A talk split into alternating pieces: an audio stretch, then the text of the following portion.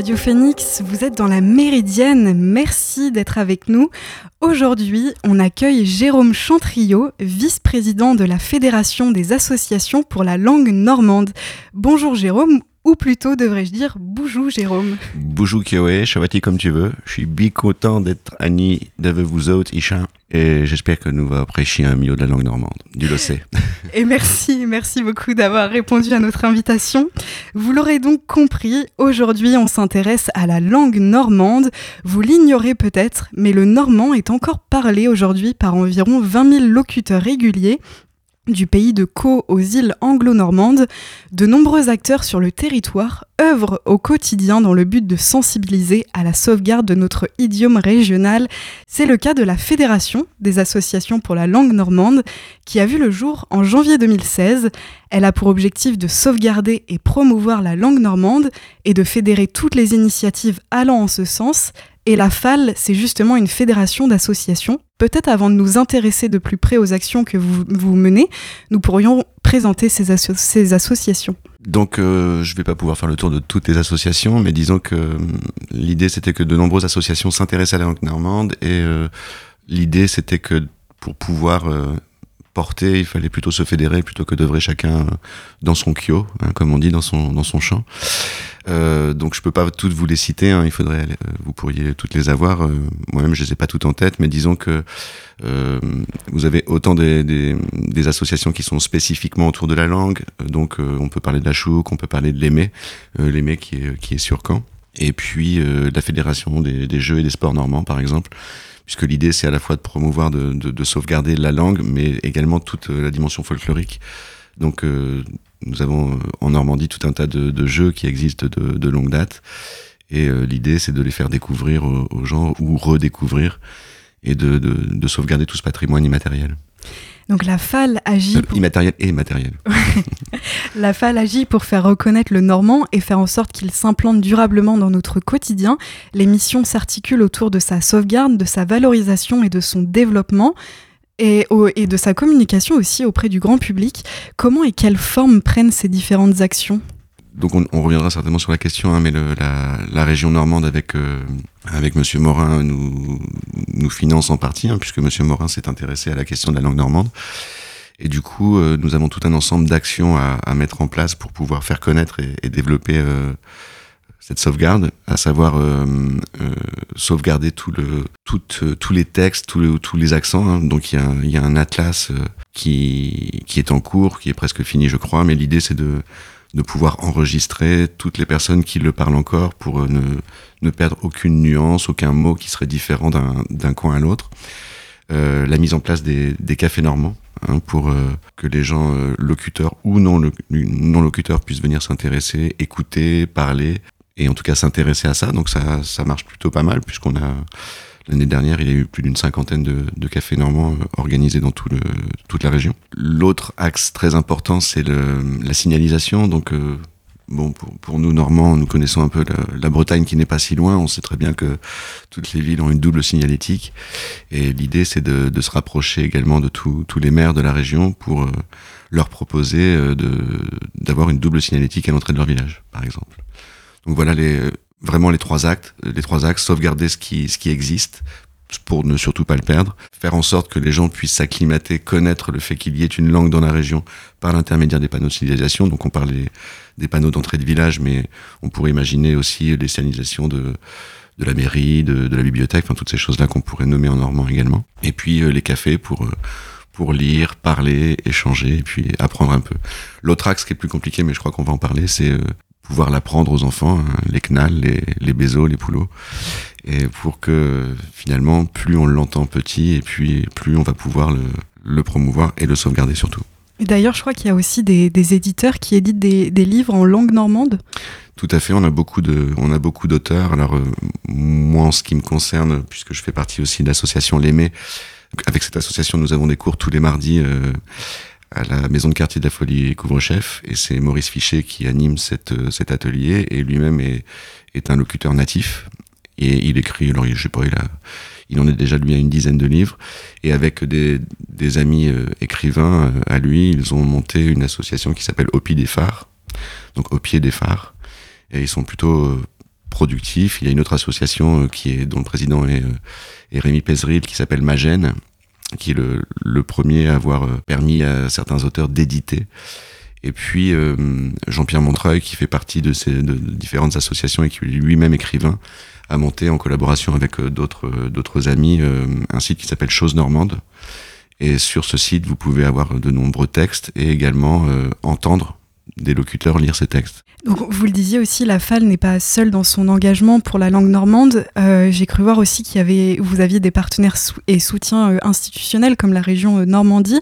Euh, d'ailleurs, je crois qu'ils ont créé un, un, comité scientifique. Oui. avec l'université, donc il y, y, a possibilité de suivre des cours de normand à l'université?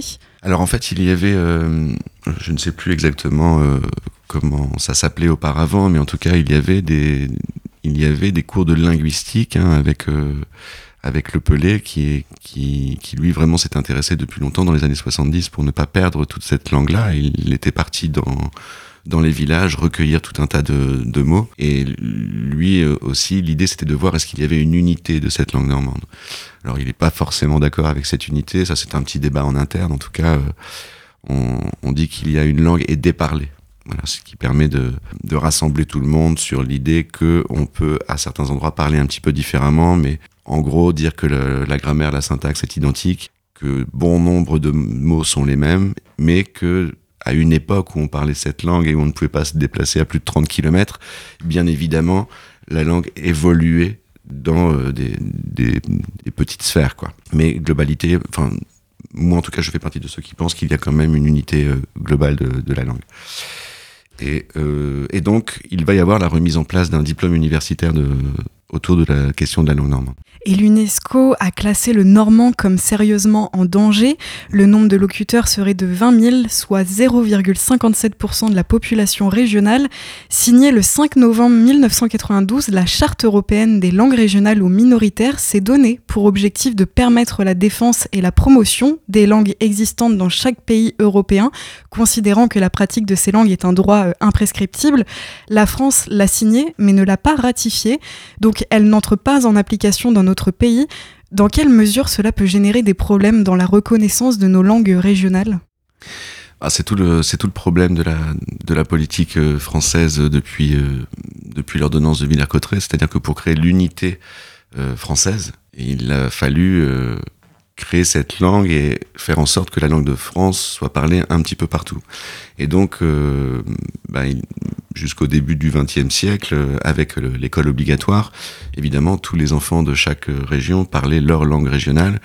Et bon, on pourrait bien dire qu'ils n'ont pas été très très bien menés lorsqu'ils parlaient ces langues-là, ils ont plutôt été euh, forcés à acquérir cette nouvelle langue qui n'était pas leur langue maternelle. La difficulté pour la langue normande, à mon avis, mais ça, ça n'est que mon point de vue, mais qui est partagé par d'autres, c'est que le, il y a, euh, il y a différents types de langues. Et en France, il y a notamment les langues d'oc au sud, qui sont légèrement différentes, mais la langue d'oc a aussi contribué à nourrir la langue française. Mais si on parle par exemple du catalan, euh, le catalan pourrait se rapprocher davantage de l'espagnol et il est plus évident de la défendre, de dire que c'est une langue différente du français.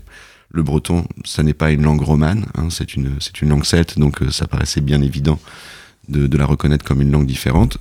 Quant au normand, qui est une langue d'oïl, c'est-à-dire euh, toute cette partie de la France où pour dire oui, nous disons oui, alors que dans le sud, ce serait hoc, il y a aussi les langues de si en Espagne et en, Italie.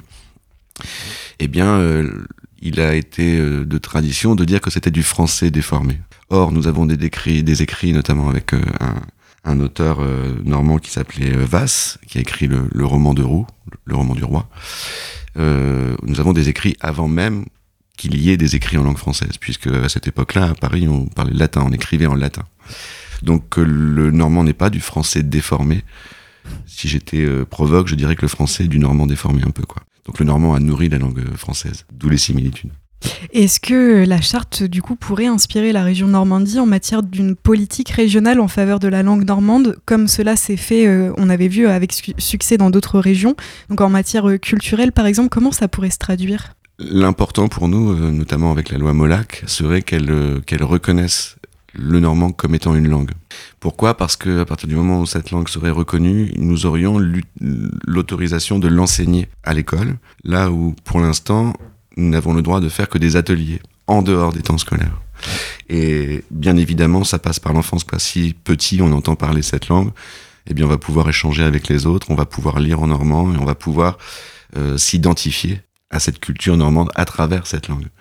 Et c'est pas parce que on s'identifie à cette culture et qu'on parle cette langue qu'évidemment on parlera moins bien français ou on se sentira moins français. Et comment la langue normande pourrait être reconnue comme une langue justement? C'est ce que je vous dis, c'est de, de, de, de, reconnaître sa spécificité, c'est de, reconnaître son apport à la langue française, mais également de voir les liens avec euh, l'anglais. Hein. Je vous, comme je vous disais tout à l'heure en aparté, je vais en parler maintenant, mais il y a tout un, ensemble de mots qui sont communs. Euh, par exemple, euh, un, en anglais on dit un garden, ben, en normand on dit un gardin. ce petit animal qui miaule, c'est un K en normand et on dit bien, mais qui s'écrit C-A-T et on dit bien un cat en anglais. Pour dire moi aussi en normand, on dit me too et on dit bien me too en anglais. Donc on voit ce, lien entre ces deux langues et lorsqu'on connaît le niveau en langue des Français, on se dit qu'il y a quelque chose qui pose problème. Et nous sommes donc convaincus que c'est pas, euh, au contraire, lorsque la plasticité cérébrale de l'enfance est encore euh, très meuble, et on a la capacité d'apprendre plusieurs langues, de faire des liens entre ces langues, et ça va aider les jeunes Français à parler plusieurs langues, alors que quand on les enferme très très tôt dans une seule langue, en attendant le plus tardivement possible l'acquisition d'une autre langue, c'est beaucoup plus compliqué de faire des liens. Et vous, personnellement, Jérôme, comment vous êtes lancé dans cette aventure de faire revivre le normand? Est-ce que vous étiez déjà sensibilisé à cette question? Bien sûr. Euh, c'est assez surprenant la façon dont ça s'est passé, mais c'est une langue, ou en tout cas une façon de parler que j'entendais lorsque j'étais tout petit euh, chez ma, chez ma grand-mère. Et j'allais chez ma grand-mère régulièrement pendant euh, le week-end, les vacances, etc. Et là-bas, j'entendais parler quelque chose qui pour moi était naturel. Hein. On allait tracher le dans le, nous allait tracher le bear dans le chélier. Hein. Nous allions chercher le, le cidre dans le dans la cave, dans, dans le cellier. Ou quand nous étions à Arlucci le temps, nous, nous veillions bien qu'il allait pieuvrer à Nîmes. Quand nous regardions le temps, nous on voyait bien qu'il allait pleuvoir aujourd'hui. Voilà, pour moi, toutes ces choses-là, c'était naturel. Et je me rappelle de de, de, de, ma mère qui ouvrait grand ses yeux en disant mais c'est pas possible, tu peux pas parler comme ça parce que lorsque je rentrais après 15 jours de vacances, eh bien il y avait des, des expressions qui revenaient et qui étaient tout à fait euh, naturelles. Donc je l'entendais, je le comprenais, sans m'être jamais dit que c'était une langue, puisqu'on nous avait dit que c'était euh, le parler des paysans, que c'était une presque du français déformé. Et puis il y a quatre ans, euh, par hasard, je ne sais pas pourquoi, je me mets à chercher sur internet le normand, le patois normand. le, patois c'est un gros mot hein, pour nous, hein. même si entre nous on a le droit de se le dire, puisque patois c'est un terme péjoratif pour dire euh, autre que ce n'est pas une langue, mais une, langue déformée. Je suis tombé sur des écrits de Jersey des enregistrements de Jersey et je me suis rendu compte qu'en fait, cette langue était parlée, était même langue officielle dans les îles anglo-normandes. Et puis ensuite, bah, j'ai découvert la, la FAL, rencontré Jean-Philippe Joly, qui est notre président. Et puis bah, petit à petit, euh, voilà, les, choses sont venues en cascade. Et justement, renouer avec la langue normande, c'est aussi renouer avec notre histoire, réaffirmer nos liens avec la Scandinavie, qui donna de nombreux mots normands, également avec l'Angleterre, à qui le normand a apporté une importante partie de la langue, comme vous le disiez. Est-ce que c'est aussi renouer des liens avec les îles anglo-normandes, avec lesquelles nous partageons une histoire commune bah, non seulement on partage une histoire commune, mais on partage le même duc, hein, puisqu'il faut savoir que le duc de Normandie est aussi roi d'Angleterre, et c'est pas l'inverse. Le roi d'Angleterre n'est pas duc, n'est pas d'abord roi d'Angleterre puis duc de Normandie, puisqu'il faut se rappeler que Guillaume était euh, d'abord duc de Normandie lorsqu'il est parti conquérir euh, l'Angleterre en 1066. Donc oui, enfin, euh, il y a vraiment des liens. Il y a le, la, la, fête normande qui, qui, est tournante entre les îles et puis la Grande Terre, comme, comme on dit, comme nous dit. Et euh, donc ces, ces, ces, liens se, se, créent et sont de plus en plus forts, hein, puisque le, le, fils du Gerrier euh, a intégré également la FAL. Donc voilà, on essaye de d'œuvrer ensemble, et puis euh, il y a vraiment ce lien, alors qu'il n'a pas été aidé hein, avec, le, la, avec le Brexit et la sortie de, de l'Angleterre mais euh, nos, nos, nos, liens sont, sont, très très proches.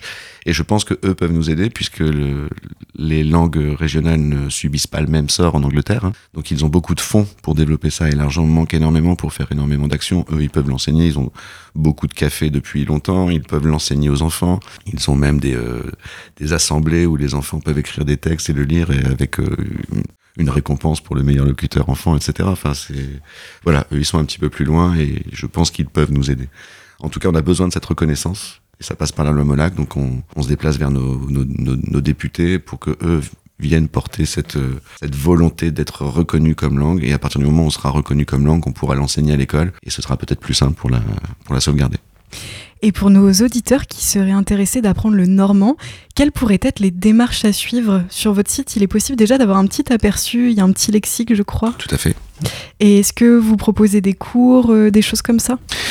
Donc, euh, je vous parlais tout à l'heure de, de l'EME, hein, qui propose sur Caen euh, des, cours en langue normande. Alors, pour l'instant, la moyenne d'âge est assez élevée, hein, donc on peut imaginer qu'on pourrait créer d'autres cours si toutefois il y avait d'autres demandes.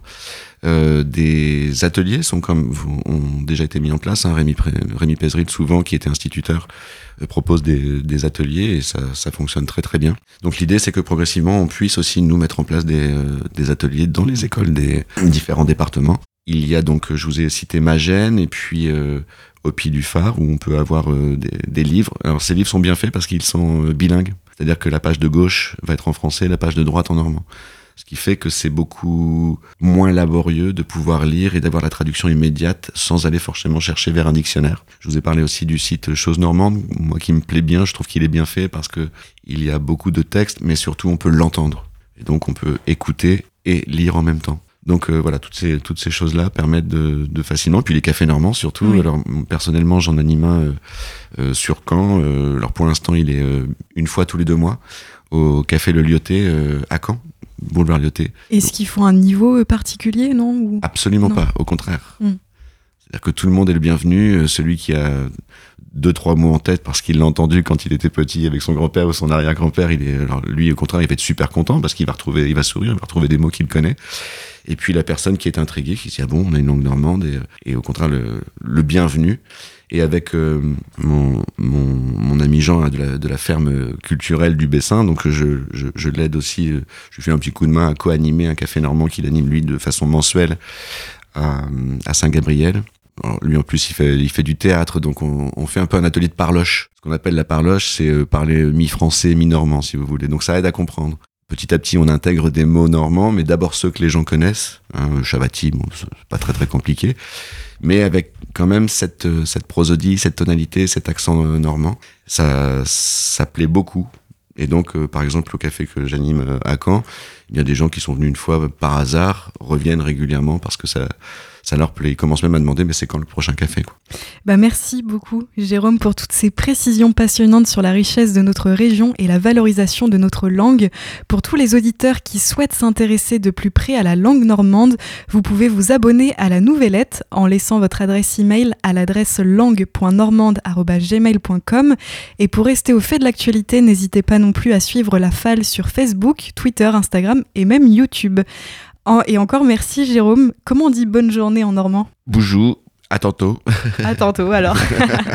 Je vous propose de faire une pause en musique avant de nous retrouver dans la deuxième partie de la Méridienne. On écoute Certaines Ratio et son titre Waiting on the Train. À tout de suite.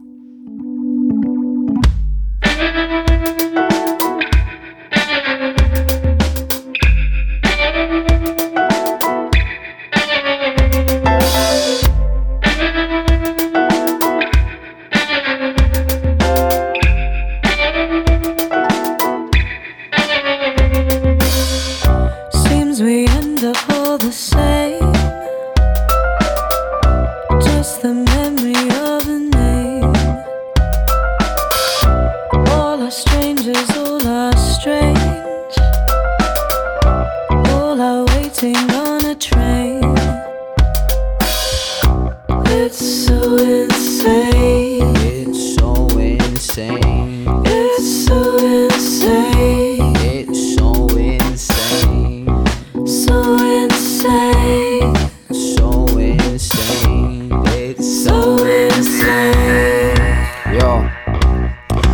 I sniff a madness, question and chaser, sink full of answers. Loved by a stranger, choked by the anger. Life at the station, waiting for patience. No one's reflecting, we're all reflections. Purse full of changes, then make some changes. Come land a spaceship, let's go escaping. Drugs make it easy, fly far away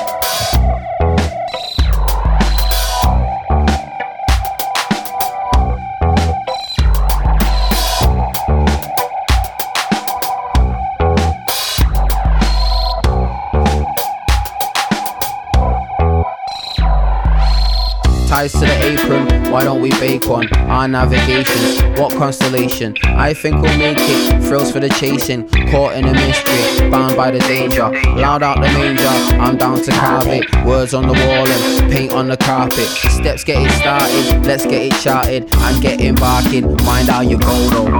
Stars collapse and planets fall.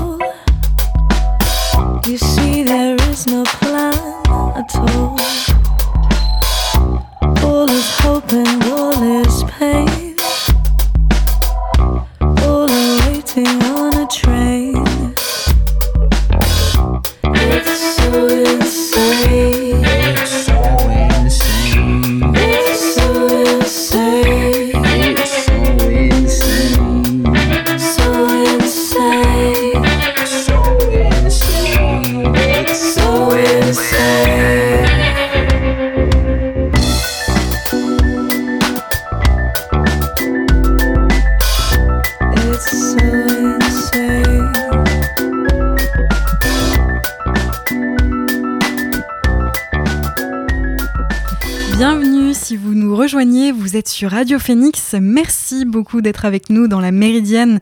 À l'instant, vous venez d'écouter A Certain Ratio et son titre Waiting on a Train. Dans cette dernière partie d'émission, je souhaitais revenir sur la situation actuelle en Éthiopie. Alors que les combats redoublent d'intensité dans la ville de Shire, dans le nord du pays, les acteurs de la communauté internationale ont unanimement condamné les violences. Le conflit qui oppose depuis novembre 2020 le gouvernement fédéral éthiopien aux autorités rebelles du Tigré se déroule quasiment à huis clos. Le nord de l'Éthiopie étant largement interdit aux journalistes, mais selon les estimations de l'ONU et du département d'État américain, le conflit depuis deux ans a fait 500 000 morts. Dans l'immense majorité par manque de soins ou par malnutrition, le nombre de déplacés approche lui les 2 millions. Cependant, il est impossible d'avancer des chiffres précis, la région étant totalement bouclée.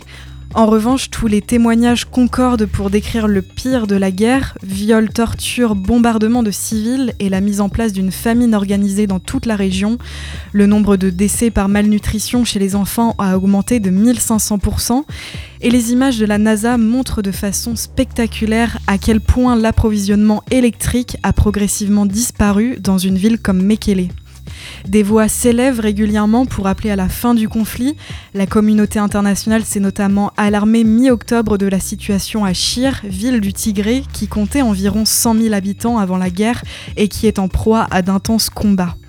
Dimanche 16 octobre, le président de la Commission de l'Union africaine, le Tchadien Moussa Faki Mahamat, a appelé à un cessez-le-feu immédiat et inconditionnel, se disant gravement inquiet des informations sur l'intensification des combats. Le secrétaire général de l'ONU, Antonio Guterres, a lui aussi réclamé le lendemain le retrait immédiat et le désengagement d'Éthiopie des forces armées érythréennes qui épaulent les troupes fédérales éthiopiennes au Tigré. Il a demandé à toutes les parties de permettre le passage de l'aide humanitaire dont l'ONU a suspendu l'acheminement depuis la reprise des combats fin août.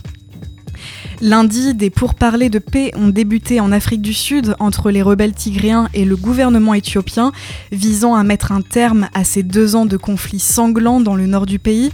L'objectif de ces négociations est triple. D'abord, rétablir une trêve avec un arrêt immédiat des hostilités. Le précédent cessez-le-feu avait duré cinq mois, de mars à août 2022 avant que le pouvoir ne lance une nouvelle offensive il y a maintenant près de deux mois. Deuxième objectif, permettre l'acheminement de l'aide humanitaire dans la région. Et enfin, ce sera de loin le plus compliqué. Le dernier objectif, rechercher une solution politique. Les rebelles du Tigré aspirent à l'indépendance, mais le pouvoir éthiopien se sent fort de ses dernières victoires militaires. Il doit compter avec un allié encombrant, le pays voisin, l'Érythrée, farouchement opposé à la rébellion du Tigré. Et c'est ainsi que s'achève cette émission de la Méridienne. Merci à toutes et à tous de l'avoir suivi. On se retrouve demain pour une nouvelle émission en direct. En attendant, bon après-midi sur l'antenne de Radio Phoenix. À tantôt!